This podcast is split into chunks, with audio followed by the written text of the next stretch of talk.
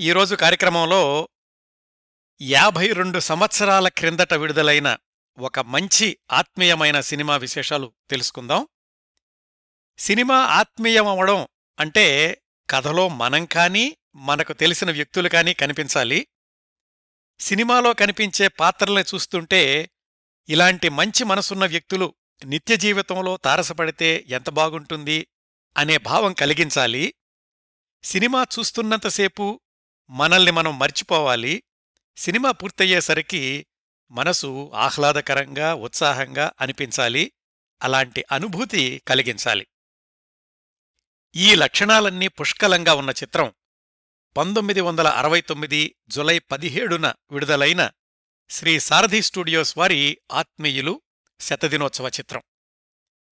ఆనాటి ప్రేక్షకుల్నే కాదు ఈనాటి ప్రేక్షకుల్ని కూడా అలరిస్తున్న చిత్రం. ఆనాటి ప్రేక్షకుల్ని అలరించడం అంటే శతదినోత్సవం ప్రేక్షకులు పదే పదే పాడుకున్న పాటలు ఇలాంటి నిదర్శనాలు ఉన్నాయనుకోండి. మరి ఈనాటి ప్రేక్షకుల్ని కూడా అలరిస్తోంది అని ఎలా చెప్పగలుగుతున్నారు అనే సందేహం మీకు రావచ్చు. సమంజసమైన సందేహమేనండి. యూట్యూబ్లో ఈ సినిమా రెండు మూడు ఛానల్స్లో ఉంది. గత నాలుగైదు సంవత్సరాల్లో యూట్యూబ్లో ఈ సినిమా చూసిన ప్రేక్షకుల సంఖ్య సుమారుగా ఇరవై లక్షలు దాటిందండి. యాభై రెండు సంవత్సరాల క్రిందటి సినిమాని ఇప్పటికూడా ఇరవై లక్షల మంది చూస్తున్నారు అంటే అది ఆత్మీయమైన సినిమా అనుకోవడంలో తప్పులేదు కదండి. శ్రీ సారథి స్టూడియోస్ వారి ఆత్మీయులు. ఈ చిత్రానికున్న ప్రత్యేకతలేమిటంటే అంతవరకు కేవలం అన్నపూర్ణ పిక్చర్స్ బ్యానర్ మీదనే చిత్రాలు నిర్మిస్తూ వస్తున్న దుక్కిపాటి మధుసూదనరావు గారు తొలిసారిగా వేరే బ్యానర్పై అంటే సారథి స్టూడియోస్ పతాకంపై నిర్మించిన చిత్రం ఆత్మీయులు. బ్యానర్ వేరైనా గాని నూటికి నూరిపాళ్ళు అన్నపూర్ణ వారి స్థాయిని విలువలను ప్రతిబింబించినటువంటి చిత్రం ఆత్మీయులు. ఆ రోజుల్లో నష్టాల్లో నడుస్తున్న సారథి స్టూడియోస్ని కట్టెక్కించడానికి నిర్మించినటువంటి చిత్రం ఆత్మీయులు. వివరాలు తర్వాత తెలుసుకుందాం. కథానాయికగా వాణిశ్రీ స్థానాన్ని సుస్థిరం చేసిన చిత్రం ఆత్మీయులు. తర్వాత రోజుల్లో హిట్ పెయిర్గా పేరు తెచ్చుకుని అనేక బ్లాక్ బస్టర్ హిట్ చిత్రాలను అందించిన అక్కినేని వాణిశ్రీ జంట తొలిసారి హీరో హీరోయిన్లుగా నటించిన చిత్రం ఆత్మీయులు. అక్కినేని విజయ నిర్మల అన్నా చెల్లెళ్ళుగా నటించిన చివరి చిత్రం ఆత్మీయులు. ఈ సినిమా తర్వాత వాళ్ళిద్దరూ హీరో హీరోయిన్లుగా నటించారు. వివరాలు తర్వాత చెప్తాను. ఆ రోజుల్లో వచ్చిన చాలా సినిమాలతో పోల్చుకుంటే అత్యధిక సంఖ్యలో తారలున్నటువంటి చిత్రం ఆత్మీయులు. అక్కినేని వాణిశ్రీ చంద్రకళ విజయ నిర్మల చంద్రమోహన్ గుమ్మడి సూర్యాకాంతం పద్మనాభం నాగభూషణం ఇలాగా. సినిమాలో ఒక్క పాట కూడా మినహాయింపు లేకుండా అన్ని పాటలు ప్రజాదరణ చూరకున్న చిత్రం ఆత్మీయులు. ఈ సినిమా ముందు వరకు దుక్కిపాటిగారు నిర్మాతగా ఆదుర్తి దర్శకత్వంలో ఏడు సినిమాలు. కెవి రెడ్డి గారు కె విశ్వనాథ్ గారి దర్శకత్వంలో ఒక్కొక్క సినిమా వస్తే దుక్కిపాటి మధుసూదనరావు గారు నిర్మాతగా వి మధుసూదనరావు గారు దర్శకుడిగా రూపొందిన తొలి చిత్రం ఈ ఆత్మీయులు. మనం ఎన్ని ప్రత్యేకతలు ఉన్నాయి అని చెప్పుకున్నప్పటికీ అది ప్రజాదరణ పొందితేనే కదా విజయవంతమైన చిత్రం అనుకునేది. ఆ విధంగా కూడా శతదినోత్సవం జరుపుకున్న చిత్రం Akkineni back to back hit సినిమాల్లో ఒకటి ఆత్మీయులు. ఇవండి ఆత్మీయులు చిత్రం గురించిన చిన్న ఉపోద్ఘాత విశేషాలు. ఆత్మీయులు చిత్ర నిర్మాణ విశేషాల్లోకి వెళ్ళబోయే ముందు సినిమా కథ సంక్షిప్తంగా తెలుసుకుందాం. మొదట్లో చెప్పినట్లే ఇందులో పాత్రలు చాలా ఎక్కువగా ఉంటాయి కాబట్టి పాత్రల పేర్ల కంటే నటీనటుల పేర్లతోనే కథ చెప్పుకుంటే అర్థం చేసుకోవడానికి సులువుగా ఉంటుంది. పాత్రల పరంగా నటీనటుల పేర్లతో కథ చెప్తున్నాను కాబట్టి అందర్నీ కూడా ఏకవచనంతోనే సంబోధిస్తాను. శ్రోతలు గమనించగలరు. ఇంకా కథలోకి వెళితే ఆత్మీయుల కథ చాలా వరకు పట్నంలోనే సాగుతుంది. కాకపోతే మొదలవడం మాత్రం పల్లెటూళ్ళలో మొదలవుతుంది. ఆ పల్లెటూరి పేరు మునిపల్లె. ఆ ఊళ్ళో ఒక ధనిక రైతు గుమ్మడి. ఆయన వద్ద పాలేరు ధూళిపాళ. గుమ్మడికి మిగతా రైతులకి పొలం గట్ల దగ్గర నీళ్ళు వదలడం గురించి తగద వస్తుంది. వాళ్ళంతా గుమ్మడి మీద దాడి చేస్తుంటే యజమానిని రక్షించబోయిన ధూళిపాళ ప్రాణాలు కోల్పోతాడు.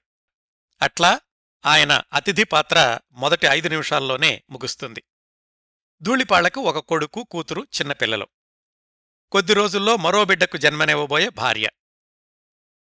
తన కోసం ప్రాణాలర్పించిన పాలేరు పిల్లల సంక్షేమం తన బాధ్యత అనుకుంటాడు గుమ్మడి. గుమ్మడి అన్నయ్య నాగభూషణం పట్నంలో జడ్జి. అన్నదమ్ములిద్దరూ కలిసి ధూళిపాళ చెల్లెలు అంటే ఆ పిల్లల మేనత్త సూర్యకాంతంకి పదివేల రూపాయలిచ్చి పిల్లలకి చదువు చెప్పిచ్చు పెద్దాళ్ళయ్యాక పెళ్ళిళ్ళు మిగతా బాధ్యతలన్నీ మేం చూసుకుంటాము అని చెప్తారు ఈ గుమ్మడి నాగభూషణం. నిండు గర్భిణీగా ఉన్న పిల్లల తల్లి ఆసుపత్రిలో ఒక ఆడపిల్లను కని మరణిస్తుంది. ఆ పసిబిడ్డను సూర్యకాంతం యాభై రూపాయలకి ఇంకొకళ్ళకి అమ్మేస్తుంది. ఆ పిల్లే పెద్దయ్యాక విజయ నిర్మల పాత్ర. ఇంకా సూర్యకాంతం తన దగ్గరున్న పిల్లలిద్దరినీ కూడా స్కూలుకు పంపకుండా ఇంట్లో పనులు చేయమంటుంది. అత్తపెట్టే బాధలు భరించలేక అన్నా చెల్లెళ్ళిద్దరూ పట్నానికి వెళ్తారు. అక్కడ హోటల్లో సప్లయర్గా చేరతాడు అన్నయ్య. చెల్లెలు కూడా అదే హోటల్లో చిన్న చిన్న పనులు చేస్తూ ఉంటుంది. అలా హోటల్లో పనిచేసుకుంటూనే అన్నయ్య చదువుకుంటూ చెల్లెలికి కూడా చదువు చెప్తూ ఉంటాడు. ఈ అన్న చెల్లెళ్ళే పెద్దయ్యాక అక్కినేని చంద్రకళ. అక్కడ పల్లెటూళ్ళలోని ధనవంతుడు గుమ్మడిగారున్నారు కదా ఆయన ఊళ్ళో రాజకీయాలు భరించలేక పట్టానికి వచ్చేస్తాడు ఒక రైస్ మిల్ పెట్టుకుంటాడు. అంటే ఇప్పటికీ కథంతా కూడా పట్నానికి చేరింది. గుమ్మడి కొడుకు చంద్రమోహన్ గుమ్మడి అన్నయ్య నాగభూషణం కూతురు వాణిశ్రీ. గుమ్మడి ఇంట్లోనే ఉండి చదువుకుంటూ ఉంటుంది అక్కినేని హోటల్లో సప్లయర్గా పనిచేస్తూనే బిఏ చదువుతాడు. విచిత్రంగా ఆ రోజుల్లోని సినిమా హీరోలంతా బీకాం బీఎస్సీ ఏమి చదవరు. ఈ అందరూ కూడా బిఏ చదువుతూ ఉంటారు. అక్కినేని బిఏ యూనివర్సిటీ ఫస్ట్ కూడా వస్తాడు. చెల్లెలు చంద్రకళను ప్రేమగా చూసుకుంటూ ఉంటాడు. స్నేహితురాళ్ళతో హోటల్కొచ్చిన వాణిశ్రీకి అక్కినేనితోటి పరిచయం అవుతుంది. హీరో హీరోయిన్లు కాబట్టి ఫార్ములా ప్రకారం వాళ్ళ పరిచయం చిన్న తగాదాతో మొదలవుతుంది. అక్కినేని చదివిన కాలేజీ సెక్రటరీ కూడా గుమ్మడే. అక్కినేనికి యూనివర్సిటీ ఫస్ట్ వచ్చిందని తెలుసుకుని తన కాలేజీ కుర్రవాడిని అభినందించడానికని గుమ్మడి అక్కినేనింటికి వస్తాడు. మాటల మధ్యలో అతను తన పాలేరు కొడుకే అని తెలుసుకుని నా వల్ల మీ నాన్న ప్రాణాలు కోల్పోయాడు. ఇన్నాళ్ళు మీరెక్కడున్నారో అని చూస్తున్నాను. నాతో పాటు రండి మా ఇంట్లోనే ఉండండి అని ఆ అన్నా చెల్లెళ్ళు అక్కినేని చంద్రకళ వాళ్ళిద్దరినీ తమ ఇంటికి తీసుకెళ్తాడు గుమ్మడి. అక్కడ వాణిశ్రీ వీళ్ళని చూసి ఆశ్చర్యపోతుంది. అంతకు ముందే అక్కినేనితో హోటల్లో పరిచయం ఉంది కదా? అందుకని. ఇంకా. గుమ్మడి కొడుకు చంద్రమోహన్. సరదా పురుషుడు. చదువు మీద శ్రద్ధ లేదు. ఇప్పటికే కథలో చాలామంది పరిచయం అయ్యారు కదా? వీళ్ళిలా ఉండగా విజయ నిర్మల పాత్ర చుట్టూతా తిరిగేటటువంటి ట్రాక్ ఇంకొకటి. చిన్నప్పుడే తల్లి చనిపోయి ఎవరో తీసుకెళ్ళిన అమ్మాయే విజయ నిర్మల అనుకున్నాం కదా? అంటే అక్కినేనికి చంద్రకళకు సొంతంగా చెల్లెలే. కాని సినిమాలో చిట్ట చివరి వరకు కూడా ఆ విషయం వాళ్ళెవరికీ తెలీదు. విజయ నిర్మల పెంపుడు తండ్రి భానుప్రకాష్ గుమ్మడి రైస్ మిల్లులో గుమస్తా. కథకి ఇక్కడో లింక్ ఉందన్నమాట. విజయ నిర్మలకు విలాసవంతమైన జీవితం అంటే ఇష్టం. అక్కడ పల్లెటూళ్ళలోని సూర్యకాంతం కొడుకు పద్మనాభం పట్నంలో అత్యసరు చదువులు వెలగబెడుతూ ఉంటాడు. చంద్రమోహన్ అతని ఫ్రెండు. ధనవంతుణ్ణి అని చెప్పి విజయ నిర్మలకు దగ్గరవ్వాలని చూస్తాడు. చంద్రమోహన్ విజయ నిర్మలకు నిజం చెప్తాడు. పద్మనాభం ధనవంతుడు కాదు అని. విజయ నిర్మల చంద్రమోహన్ని ఇష్టపడుతుంది. చంద్రమోహన్ కూడా విజయ నిర్మల్ని పెళ్ళి చేసుకుంటాను అని వాగ్దానం చేస్తాడు. ఈలోగా గుమ్మడి చంద్రమోహన్కి చంద్రకళనిచ్చి పెళ్ళి చేసేస్తాడు. విజయ నిర్మల భంగపడింది పాఠం నేర్చుకుంది. చిన్నపాటి విలన్ ప్రభాకర్ రెడ్డి విజయ నిర్మల మీద పుకార్లు ప్రచారం చేస్తూ ఉంటాడు. ఇలా రెండో ట్రాక్లో పద్మనాభం విజయ నిర్మల ప్రభాకర్ రెడ్డి వచ్చారు కదా? మళ్ళా మనం మెయిన్ ట్రాక్కి వస్తే అక్కినేని బిఏ పాస్ అయ్యాడనుకున్నాం కదా పోలీస్ ఇన్స్పెక్టర్ అవుతాడు. అక్కినేని వాణిశ్రీ ప్రేమలో పడతారు. ఈ విషయం తెలుసుకున్న వాణిశ్రీ తండ్రి నాగభూషణం కూతుర్ని ఒక పాలేరు కొడుక్కి ఇచ్చి పెళ్ళి చేయడం ఇష్టం లేక తనతో పాటు తీసుకెళ్ళిపోతాడు ఎవరిని? కూతురు వాణిశ్రీని. ఇక్కడ విజయ నిర్మల ప్రేమలో భంగపడి ఆసుపత్రిలో నర్సుగా చేరుతుంది. ఆ ఆసుపత్రికే అనారోగ్యంతో ఉన్న చంద్రకళను తీసుకొస్తాడు చంద్రమోహన్. చంద్రమోహన్ విజయ నిర్మల ఒకప్పుడు ప్రేమించుకున్నారు అని చంద్రకళకు తెలుస్తుంది. విజయ నిర్మల రెండో వివాహం చేసుకుంటానంటాడు చంద్రమోహన్. ఆ విషయం తెలుసుకున్న తండ్రి గుమ్మడి కేకలేస్తాడు. విషయమంతా అన్నయ్యకి చెబుతుంది చంద్రకళ. విజయ నిర్మల హెచ్చరించడానికని వెళ్ళిన అక్కినేనికి ఆమె కూడా తన చెల్లెలే అని తెలుస్తుంది. చెల్లెల్ని తనతో తీసుకెళ్తాడు అక్కినేని. అయితే అప్పటికే అపనిందలు పాలైన విజయ నిర్మల తను అక్కినేని చెల్లెలు అని తెలిస్తే అతని పరువుకి భంగం అని తాము అన్నా చెల్లెళ్ళు అన్న విషయం ఎవరికీ చెప్పొద్దు అంటుంది. కథలో ఇన్ని మలుపులొచ్చాయి కదండి. ఇప్పుడు పరిష్కరించాల్సిన సమస్యలేమిటంటే అక్కినేనికి దూరంగా వాణిశ్రీని తీసుకెళ్ళిన తండ్రి నాగభూషణం కూతురు ప్రేమను ఎలా అంగీకరించాడు? మధ్య మధ్యలో అపార్థాలొచ్చినా అక్కినేని వాణిశ్రీ ఎలా దగ్గరయ్యారు? అక్కినేని విజయనిర్మల అన్నా చెల్లెళ్ళు అని లోకానికి తెలియకపోవడం వల్ల వచ్చినటువంటి సమస్యలు. ఇంతకీ పద్మనాభం విజయనిర్మలకు దగ్గరవడానికి ఎన్ని మారువేషాలు వేశాడు?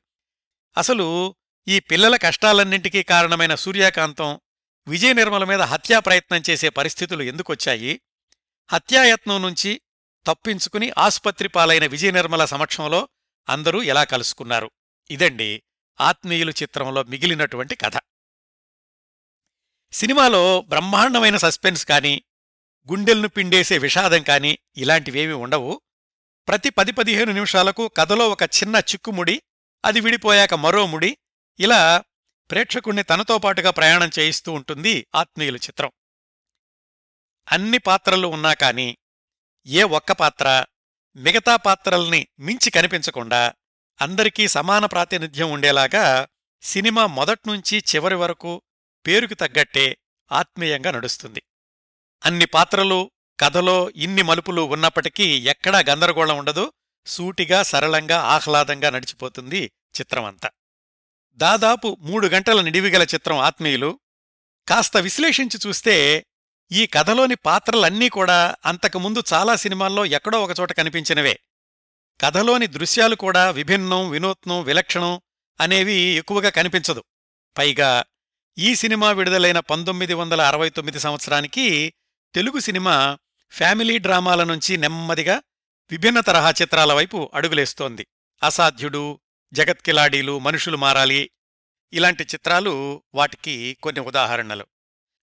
ఆత్మీయుల కథ కూడా పంతొమ్మిది వందల యాభైలలో అన్నపూర్ణ వాళ్ళ చిత్రాల కథకు కాస్త పోలికలున్నట్లు అనిపిస్తుంది. అయినా కాని ఆత్మీయులు చిత్రం ఆరు కేంద్రాల్లో శతదినోత్సవం జరుపుకుంది అంటే కారణం పకడ్బందీగా సాగిన స్క్రీన్ ప్లే ఆనాటి ప్రేక్షకులను ఆకర్షించిన తారాగణం ఎక్కడా జర్కులు లేని మధుసూదనరావు గారి దర్శకత్వం సినిమా అంతటా ప్రత్యేక ఆకర్షణగా నిలిచిన రాజేశ్వరరావు గారి సంగీతం. ఆత్మీయులు చిత్ర విజయానికి అన్ని విభాగాలు కారణమే అని చెప్పుకోవాలండి.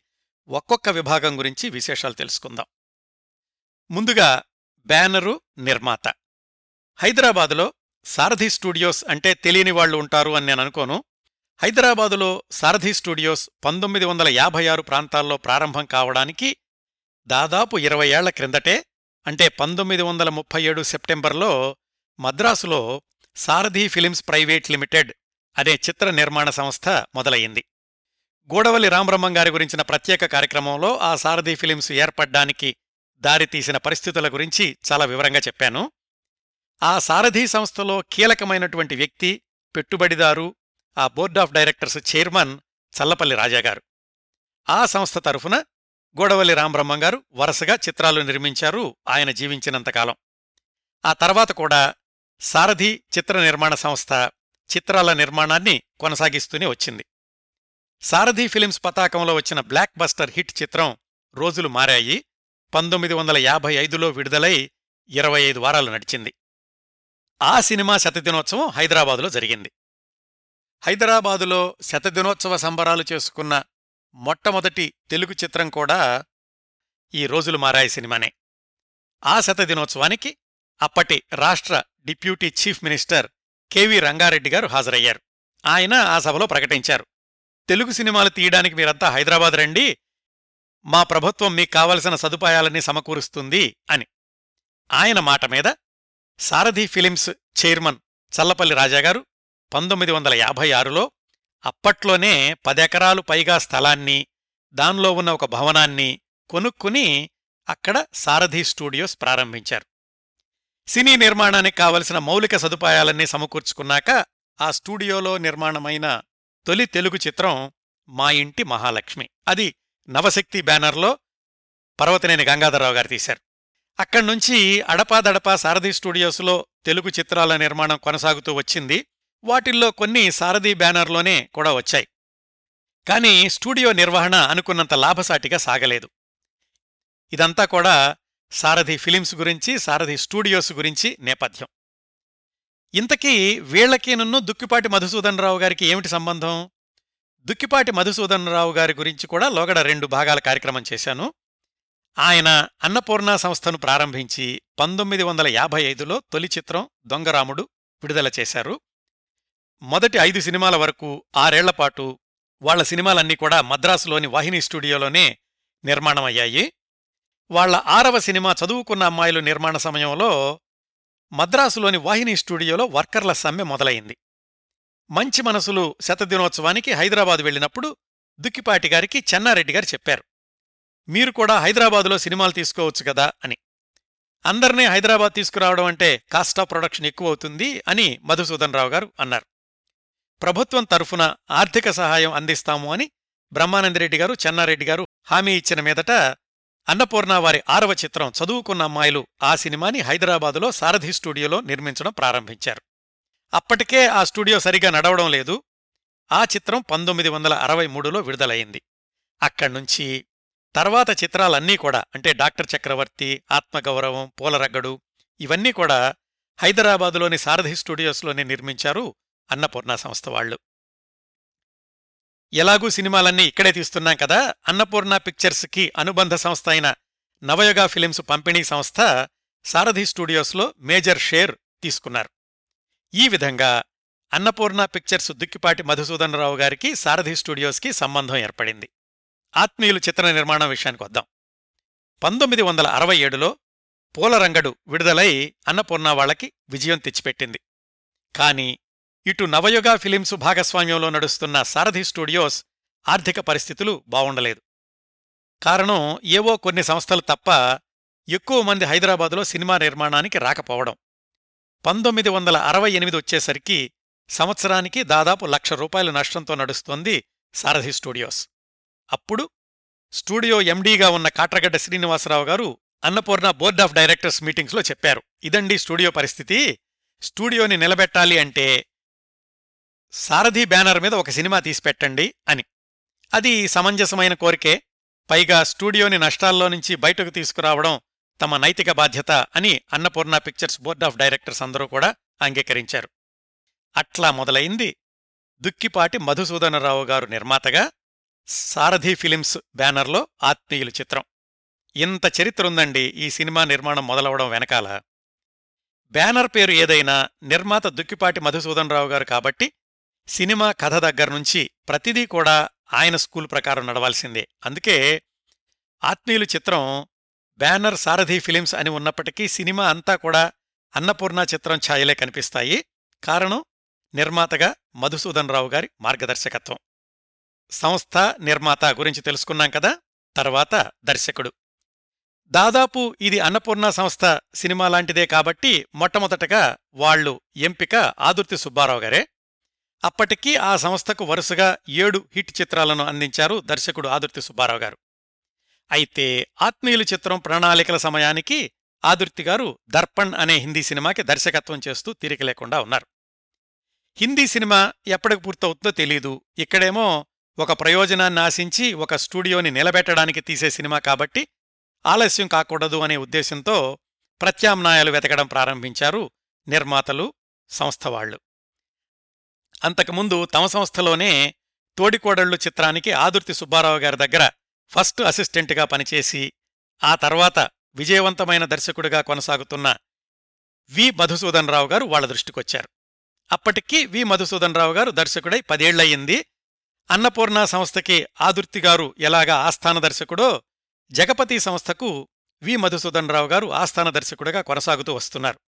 పైగా అక్కినేని గారి కాంబినేషన్లో అప్పటికే వి. మధుసూదన్ రావు గారు ఆరాధన ఆత్మబలం అంతస్తులు ఆస్తిపరులు మంచి కుటుంబం ఇలాంటి హిట్ చిత్రాలకు దర్శకత్వం చేసిన అనుభవం ఉంది. మరొక ఆలోచన లేకుండా వి. మధుసూదన్ రావు గారిని దర్శకుడిగా ఎంపిక చేశారు డి. మధుసూదన్ రావు గారు. సంస్థ నిర్మాత దర్శకుడు అయ్యారు కదా? ఇంకా కథ. అన్నపూర్ణ వారి సినిమాలకు చాలా వరకు కథలు బెంగాలీ నవలల నుంచో లేదా బెంగాలీ సినిమాల నుంచో కొంత తీసుకున్నారు. మరికొన్నిసార్లు మధుసూదన్ రావు గారిచ్చిన కొన్ని సన్నివేశాల ఆధారంగా కథంతా తయారు చేసుకునేవాళ్ళు ఈ విషయాలన్నీ లోగడ అన్నపూర్ణ వారి చిత్రాల గురించి చెప్పినప్పుడు ప్రస్తావించాను. ఆత్మీయులు చిత్రానికి కూడా కథ ఒక చిన్న సంఘటన నుంచి మొదలైందట. దుక్కిపాటి మధుసూదన్ రావు గారి స్వగ్రామానికి పక్క ఊళ్ళోనే ఒక భూస్వామి ఉండేవాడు. ఆయన దగ్గర ఒక పాలేరు పనిచేస్తూ ఉండేవాడు. పొలం గొడవల్లో యజమానిని కాపాడబోయి పాలేరు చనిపోయాడు. ఆ పాలేరు పిల్లల్ని యజమాని చేరదీసి పెంచి పెద్ద చేశాడు. ఇది నిజంగా జరిగినటువంటి సంఘటన. అంటే ఆత్మీయులు చిత్రంలోని మొదటి ఐదు నిమిషాలు కథ అన్నమాట. ఈ చిన్న సంఘటన నుంచి మొదలుపెట్టి మిగతా కథంతా కూడా తయారు చెయ్యండి అని అప్పటికే ప్రముఖ నవలా రచయిత్రి అయిన ఎద్దనపుణి సులోచనారాణి గారిని అడిగారు మధుసూదన్ రావు గారు. ఆమెకు అప్పటికే అన్నపూర్ణ సంస్థకు కథలు వ్రాసిచ్చినటువంటి అనుభవం ఉంది. ఆమె విస్తరించినటువంటి కథే ఇప్పుడు మనం చూస్తున్న మూడు గంటలు ఆత్మీయులు చిత్రకథ. కథా సంవిధానం అంటే స్క్రీన్ ప్లే దుక్కిపాటి మధుసూదన్ రావు గారిదే. ఏ దృశ్యం తర్వాత ఏ దృశ్యం రావాలి? ఏ దృశ్యం ఎంత నిడివి ఉండాలి? ఇన్ని పాత్రల్లో దేనికి ఎక్కడ ఎంత ప్రాధాన్యత ఉండాలి? ఇలాంటివన్నీ కూడా స్క్రీన్ ప్లే టెక్నిక్లో ఒక భాగం. సినిమా ఎక్కడా విసుగు తెప్పించకుండా గందరగోళం లేకుండా ఆసక్తికరంగా సాగుతోంది అంటే దానికి స్క్రీన్ ప్లే కూడా ఒక కారణం. దుక్కిపాటి మధుసూదన్ రావు గారు ఎంత చక్కటి స్క్రీన్ ప్లే రచయతో ఈ ఆత్మీయులు చిత్రం తెలియచేస్తుంది. నిర్మాణ సంస్థ నిర్మాత దర్శకుడు కథ వీటి గురించి తెలుసుకున్నాం కదా? ఇంకా మాటల రచయిత. లోగడ అన్నపూర్ణ వాళ్ళ సినిమాలకి మొదట్లో ఆత్రేయ గారు రాసినప్పటికీ ఆయన సహజ సిద్ధమైన వ్యవహార శైలి వల్ల కొన్ని సినిమాలకు వేరే వేరే రచయితలను కూడా తీసుకోక తప్పలేదు. ఈ సినిమాకు కూడా ఆత్రేయ గారి మీద ఆధారపడితే ఆలస్యం అయ్యే ప్రమాదం ఉందనుకుని సెంటిమెంట్ సినిమాలకు విజయవంతమైన కథా మాటల రచయితగా పేరు తెచ్చుకున్న పినిశెట్టి శ్రీరామ్మూర్తి గారిని ఆ విభాగానికి ఎంపిక చేసుకున్నారు. పినిశెట్టి శ్రీరామ్మూర్తి గారి గురించిన ప్రత్యేక కార్యక్రమంలో ఆయన గురించి చాలా విశేషాలు చెప్పాను. అస్సలు స్కూలుకెళ్ళి చదువుకోకుండా అద్భుతమైన రచయితగా ఎదిగిన స్ఫూర్తిదాయకమైన వ్యక్తి పినిశెట్టి గారు. అన్నా చెల్లెళ్ళ సెంటిమెంటు అంటే పినిశెట్టి గారే వ్రాయాలి అన్నంతగా పేరు తెచ్చుకున్నారు ఆయన అప్పటికే. సినిమా అంతా సంభాషణలన్నీ కూడా చాలా సహజంగా సాగిపోతూ ఉంటాయి. మధ్య మధ్యలో రచయితగా తన మార్కు మెరుపులు మెరిపించారు పినిశెట్టిగారు ఈ సినిమాకి విజయవంతంగా మాటలు సమకూర్చినందుకు గాను అన్నపూర్ణ సంస్థ వాళ్ళు ఆ తర్వాత అమాయకురాలు చిత్రానికి కథా మాటలు రెండూ కూడా పినిశెట్టిగారితోటి వ్రాయించుకున్నారు. ఇంకా తారాగణం విషయానికొస్తే ఇది దాదాపు అన్నపూర్ణ వాళ్ళ సినిమా లాంటిదే కాబట్టి హీరో ఎవరు అన్న ప్రశ్నే లేదు. అక్కినే నాగేశ్వరరావు గారు. హీరో పాత్ర హీరోయిజం కంటే అన్నగా త్యాగాన్ని ప్రతిబింబించే దృశ్యాలు సెంటిమెంట్ సంఘటనలు ఎక్కువ కాబట్టి చెల్లెళ్ళ పాత్రలు ముఖ్యమైనవి. ఒక చెల్లెలుగా చంద్రకళ ఇంకో చెల్లెలుగా విజయ నిర్మల ఎంపికయ్యారు. అంతకుముందు సంవత్సరమే వచ్చిన బంగారు గాజులు సినిమాలో కూడా విజయ నిర్మల గారు అక్కినేనికి చెల్లెలుగా నటించారు. సినిమాల్లో చాలాసార్లు నటీనటులు ఎవరైనా గాని ఒక విధమైన పాత్ర వేస్తే ఇంకా అదే కొనసాగించేటటువంటి సెంటిమెంట్ ఉంది కదా విజయ నిర్మల గారు కూడా అక్కినేని గారికి చెల్లెలి వేషాలకే పరిమితమైపోతానేమో అన్న సెంటిమెంటు నుంచి తొందరలోనే బయటకు రాగలిగారు విజయ నిర్మల గారు. ఈ సినిమా విడుదలైన నాలుగు నెలలకు వచ్చినటువంటి బుద్ధిమంతుడు చిత్రంలో విజయ నిర్మల గారు అక్కిన నాగేశ్వరరావు గారి పక్కన హీరోయిన్గా నటించారు. చంద్రకళ చంద్రమోహన్ విజయ నిర్మల అప్పటికీ విడివిడిగా హీరో హీరోయిన్లుగా నటించినప్పటికీ అవేవి పెద్ద సంస్థల చిత్రాలు కాకపోవడం భారీ విజయం సాధించినవి కాకపోవడం వల్ల దీనిలో కీలకమైనవే అయినా ద్వితీయ శ్రేణి పాత్రల్లో నటించడానికి అంగీకరించారు. నిజానికి ఈ సినిమాలో ఒక చెల్లెలు పాత్రకి వాణిశ్రీ గారిని అడిగారట ముందుగా. ఆ విషయం వాణిశ్రీ గారే ఒక ఇంటర్వ్యూలో చెప్పారు. వాణిశ్రీ గారు పంతొమ్మిది వందల అరవై రెండు నుంచి సినిమాల్లో వేషాలు వేస్తున్నప్పటికీ అవన్నీ చిన్న చిన్న వేషాలే. పంతొమ్మిది వందల అరవై ఏడులో వచ్చిన మరపురాని కథ వాణిశ్రీ గారి నట జీవితంలో పెద్ద మలుపు అని చెప్పుకోవాలి. ఆమెను అద్భుతమైన నటిగా నిలబెట్టిన చిత్రం ఆ మరపురాని కథ. బంగారు పంజరం మహాబలుడు ఇలాంటి సినిమాల్లో హీరోయిన్గా నటించినప్పటికీ ఆనాటి అగ్రతారలైనటువంటి ఏఎన్ఆర్ ఎన్టీఆర్ల పక్కన హీరోయిన్గా నటించే అవకాశం రాలేదు. ఆత్మీయులలో చెల్లెలి వేషానికని వాణిశ్రీ గారిని సంప్రదించినప్పుడు తాను కథానాయక వేషం అయితేనే వేస్తాను అన్నారంట. లేకపోతే అగ్రతారలకు చెల్లెలి వేషాలే ఈవిడికి సరిపోతాయి అనే బ్రాండ్ పడే ప్రమాదం ఉంది కాబట్టి. నిర్మాత దర్శకుడు చర్చించుకుని వాణిశ్రీ గారినే హీరోయిన్గా తీసుకోవడానికి నిర్ణయించుకున్నారు. ఆ తర్వాత నెలలో విడుదలైన నిండు హృదయాల్లో ఎన్టీఆర్ పక్కన హీరోయిన్గా నటించడం పంతొమ్మిది వందల డెబ్బైల నుంచి ఆమె ప్రభంజనం కొనసాగడం అక్కినేని వాణిశ్రీల కాంబినేషన్లో రికార్డులు సృష్టించిన సినిమాలు రావడం అదంతా ఒక చరిత్ర. ఇంకా ఆత్మీయులు చిత్ర విషయానికొస్తే గుమ్మడి సూర్యకాంతం పద్మనాభం నాగభూషణం వాళ్ళు ధరించిన పాత్రలన్నీ కూడా వాళ్ళకు చిరపరిచితమైనవే. నటన విషయంలో ఎవ్వరినీ కూడా తక్కువగా చూడలేం. ఈ సినిమాలో హీరోకున్న షేడ్స్ అక్కినే నాగేశ్వరరావు గారు లోగడ చాలా సినిమాల్లో నటించినవే. పాత్రకు తగినట్లుగా కొన్ని దృశ్యాల్లో నాటకీయంగా నటించాల్సి వచ్చినప్పటికీ కొన్ని కొన్ని దృశ్యాల్లో అక్కినేని గారి నటన ఎంత సహజంగా ఉంటుంది అనడానికి ఒక చిన్న ఉదాహరణ. గుమ్మడి పాత్ర తమ కాలేజీలో చదువుకున్న కుర్రాడు యూనివర్సిటీ ఫస్ట్ వచ్చాడు అని తెలుసుకుని అతనిని అభినందించడానికి వాళ్ళింటికి వెళ్ళినప్పుడు అక్కినేని గారు లోపల గదిలో పీట మీద కూర్చుని భోజనం చేస్తూ ఉంటారు. ఒకసారి ఆ దృశ్యం చూడండి. ఆ దృశ్యంలో ఆయన పీట మీద కూర్చున్న భంగిమ చూడండి. పల్లెటూరి జీవన విధానానికి ప్రతిబింబాలు అలాంటి దృశ్యాలు. వాటిల్లో జీవించడం అక్కినేని గారికి వెన్నతో పెట్టిన విద్య.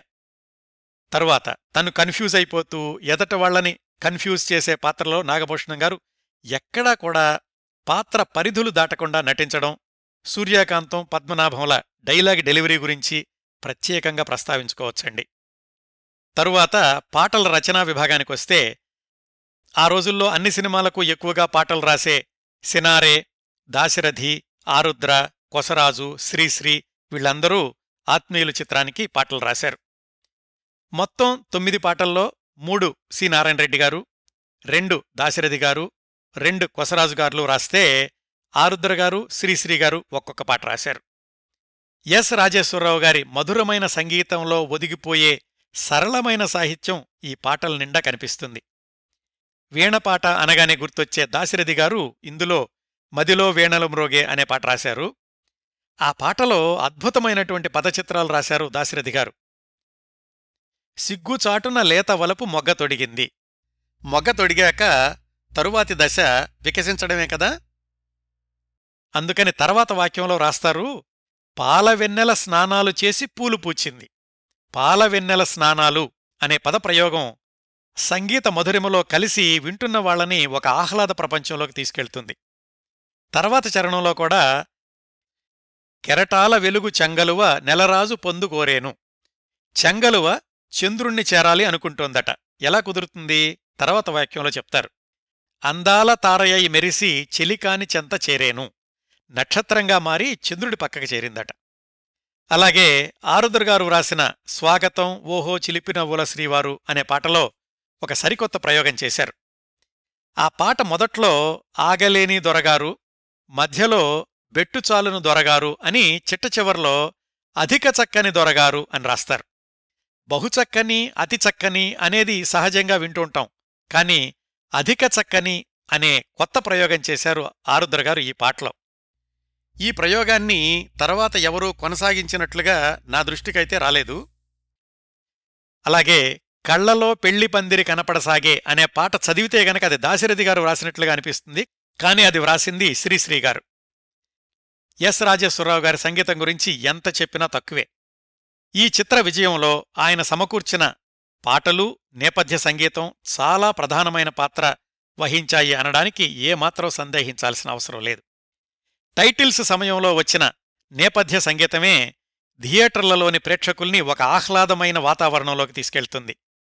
అన్ని పాటల్ని మాధుర్య ప్రధానంగా స్వరపరచి అన్నింటినీ కూడా ప్రేక్షకుల నోళ్ళలో నానేలాగా మనసుల్లో నిలిచేలాగా చెయ్యడం ఎస్ రాజేశ్వరరావు గారి ప్రతిభకు చక్కటి నిదర్శనం. ఆ రోజుల్లో ఆకాశవాణిలో సినిమా పాటల కార్యక్రమం ఏదైనా గాని తప్పనిసరిగా ఆత్మీయులు చిత్రం నుంచి ఒక పాట ఉంటూ ఉండేది. ఇప్పటికూడా ఆత్మీయులు చిత్రంలోని ఏ పాట విన్నప్పటికీ మనసుని ఒక విధమైన ఆహ్లాదం ప్రశాంతత ఆవరిస్తాయి. ఇంకా ఆత్మీయులు సినిమా ప్రచార ప్రకటనల గురించి మాట్లాడుకోవాలండి.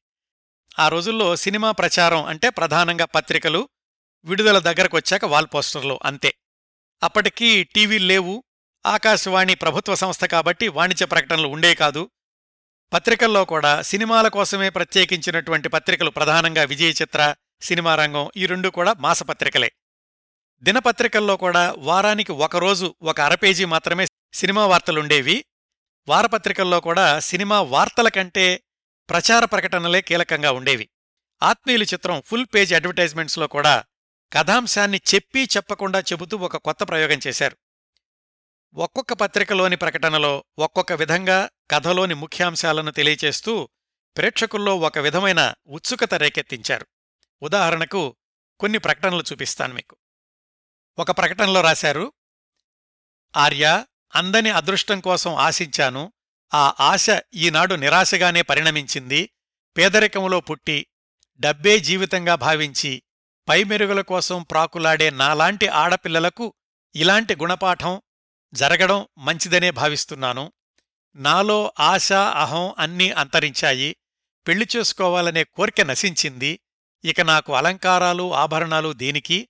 అందుకే ఆనాడు మీరు ప్రేమతో బహూకరించిన నెక్లెస్ తిరిగి పంపిస్తున్నాను. స్వీకరించండి. నన్ను పూర్తిగా మరిచిపోండి. మీ దాంపత్యం ఆదర్శవంతంగా ఉండాలని మనసారా కోరుకుంటున్నాను. నమస్తే సరోజ అని ఒక ఉత్తరాన్ని కూడా ఈ ప్రకటనలో చొప్పించారు సరోజ అంటే విజయ నిర్మల పాత్ర. ఇది చూడగానే ప్రేక్షకులకు అనిపిస్తుంది. ఇదేమిటి? సాధారణంగా ప్రేమించి పెళ్ళి చేసుకుంటారు కదా.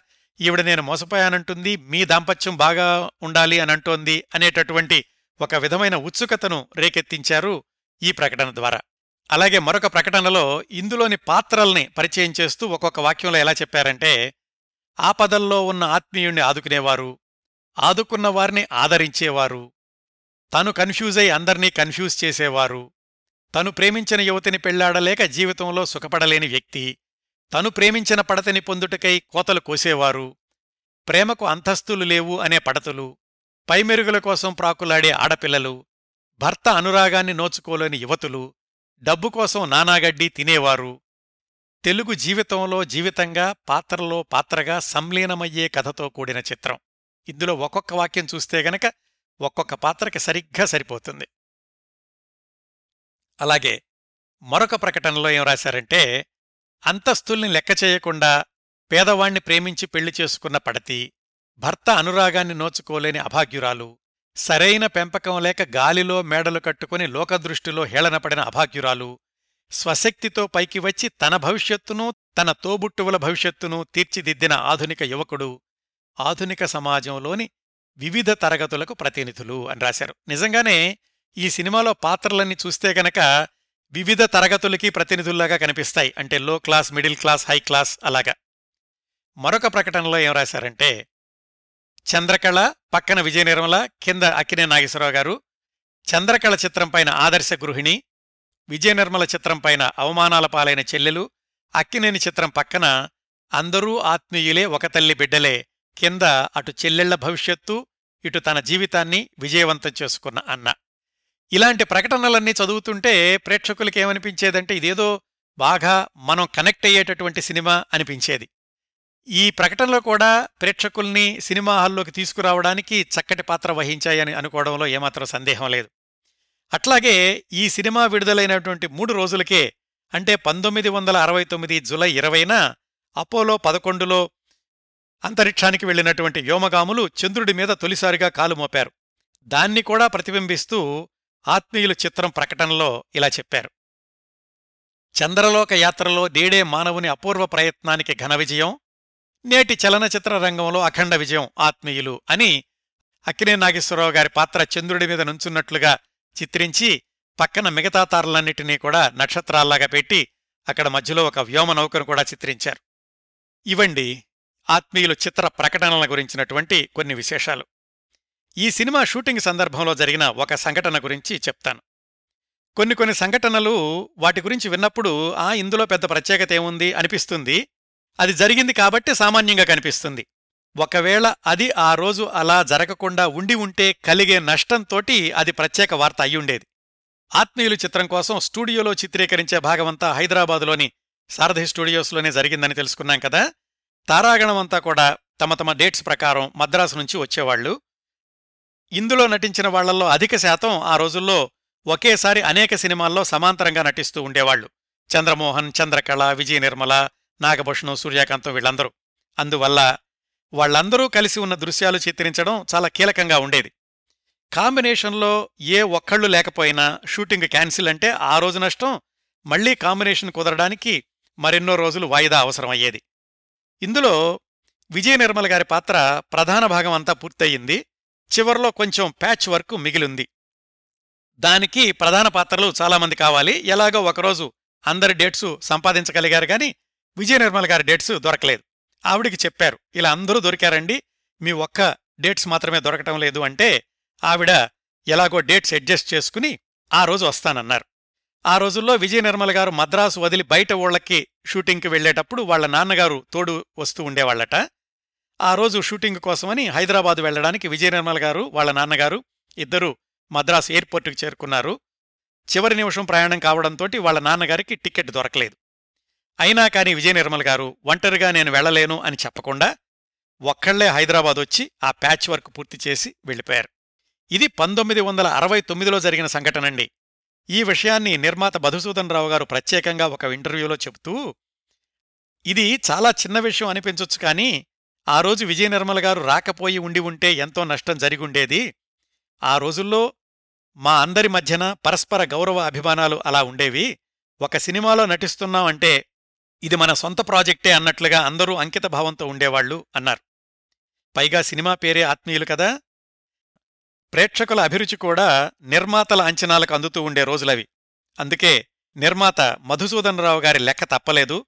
ఆశించినట్లుగానే చిత్రం విజయవంతమైంది. పంతొమ్మిది వందల అరవై తొమ్మిది జులై పదిహేడున విడుదలై మొదటి రోజు నుంచే హిట్ టాక్ తెచ్చుకుంది. అక్కినే నాగేశ్వరరావు గారి సినిమాలు ఆ సంవత్సరంలో నెలకొకటి అన్నట్లుగా విడుదల కావడం అన్నీ విజయవంతం కావడం ఒక విశేషం. ఆ తరువాత నెలలోనే అంటే పంతొమ్మిది వందల అరవై తొమ్మిది ఆగస్టులో విడుదలైన ఏఎన్ఆర్ వాణిశ్రీల కాంబినేషన్లోని రెండో చిత్రం భలే రంగడు అది కూడా విజయవంతంగా నడిచింది. ప్రేక్షక ఆదరణతో పాటుగా ఆత్మీయులు చిత్రానికి రాష్ట్ర ప్రభుత్వం ఇచ్చే బహుమతుల్లో ద్వితీయ ఉత్తమ చిత్రంగా వెండి నంది లభించింది. ఆత్మీయులు చిత్రాన్ని ఏ ప్రయోజనాన్ని ఆశించి నిర్మించారో అది నెరవేరింది. మంచి లాభాలు తెచ్చిపెట్టి సారథి స్టూడియోస్ ఆర్థికంగా పుంజుకోవడానికి సహాయం చేసింది. ఇప్పటికూడా ఆత్మీయులు చిత్రం నిర్మాత డి. మధుసూదన్ రావు గారు అని చదవగానే ఇది అన్నపూర్ణ చిత్రమే కదా అనుకుంటారు ఆనాటి సినిమా అభిమానులంతా. మధుసూదన్ రావు గారు నిర్మాతగా లెక్కిస్తే ఇది ఆయనకు పదవ చిత్రం. ఈ సినిమాలన్నింటిలోనూ ఒక సారూప్యం కనిపించడానికి కారణం డి మధుసూదన్ రావు గారు ఏర్పరిచిన ఉన్నత ప్రమాణాలే అని సినీ విశ్లేషకులు చెబుతూ ఉంటారు. ఈ సందర్భంలో ఒక పోలిక గుర్తు చేస్తాను. చందమామ పిల్లల మాసపత్రిక మీ అందరికీ గుర్తుండే ఉంటుంది కదా? జాగ్రత్తగా గమనిస్తే దానిలోని కథలన్నీ కూడా ఒకే శైలిలో ఏకరీతిగా ఉంటాయి. దీనికి కారణం మూలకథ రాసింది ఎవరైనా చందమామ పిల్లల శైలికి అనుగుణంగా వాటన్నిటినీ కూడా చందమామ పత్రికలో పనిచేసే కొడవటిగంటి కుటుంబరావు గారు కానీ దాసరి సుబ్రహ్మణ్యం గారు కానీ మిగతా స్టాఫ్ గాని తిరగరాస్తూ ఉండేవాళ్ళట అందుకనే అన్ని కథలు సులభంగా సరళంగా ఒకే శైలిలో సాగుతూ ఉంటాయి. అన్నపూర్ణ వాళ్ళ చిత్రాలు గమనిస్తే కూడా కథ దర్శకుడు తారాగణం ఎవరైనప్పటికీ సినిమాలన్నింటిలోనూ ఒక సారూప్యత కనిపిస్తుంది. దీనికి కారణం అన్ని విభాగాలను పర్యవేక్షించే నిర్మాత దుక్కిపాటి మధుసూదన్ రావు గారు ప్రేక్షకుల నాడిని అంచనా వెయ్యగలిగిన ఆయన అనుభవం. అయితే ఈ సినిమా తర్వాత మధుసూదన్ రావు గారు నిర్మించిన జై జవాన్ ఘోరంగా దెబ్బతినడం అనేది అదంతా ఇంకో కథ. మరోసారి సమయం సందర్భం వచ్చినప్పుడు ఆ విశేషాలు మాట్లాడుకుందాం. ఈ ఆత్మీయులు చిత్రం ఆ తర్వాత పన్నెండు సంవత్సరాలకి పంతొమ్మిది వందల ఎనభై ఒకటిలో పెన్నిన్ వాళగై అనే పేరుతో కె. విజయన్ దర్శకత్వంలో తెలుగు నటుడు సుధాకర్ హీరోగా తమిళంలో పునర్నిర్మించారు.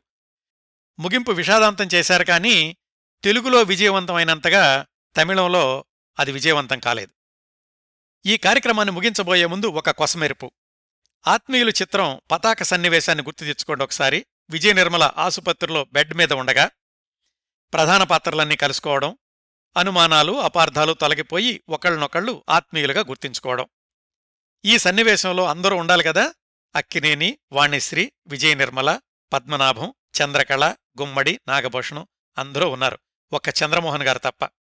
అసలు సినిమా చివరి పదిహేను నిమిషాల్లో చంద్రమోహన్ గారి పాత్ర కనపడదు. సినిమా చూసి బయటకు వచ్చిన ప్రేక్షకులు సినిమా అంతా బాగానే ఉంది కానీ చివరి సీన్లో చంద్రమోహన్ లేడేంటి? అనుకోవడం నాకింకా గుర్తుందండి. ఇవండి ఆత్మీయులు చిత్రం గురించి నేను సేకరించగలిగినంత సమాచారం. ఈ కార్యక్రమాన్ని ఇంతటితో ముగిస్తున్నాను. ఈ కార్యక్రమాలను ఆదరించి అభిమానిస్తున్న శ్రోతలందరకు హృదయపూర్వకంగా కృతజ్ఞతలు తెలియచేస్తున్నాను. మళ్ళీ వారం మరొక మంచి కార్యక్రమంతో కలుసుకుందాం. అంతవరకు నవ్వుతూ ఉండండి. మీ నవ్వులు పది మందికి పంచండి. ప్రస్తుతానికి మీ దగ్గర సెలవు తీసుకుంటోంది సదా మీ ఆదరాభిమానాలను కోరుకునే మీ కిరణ్ ప్రభ.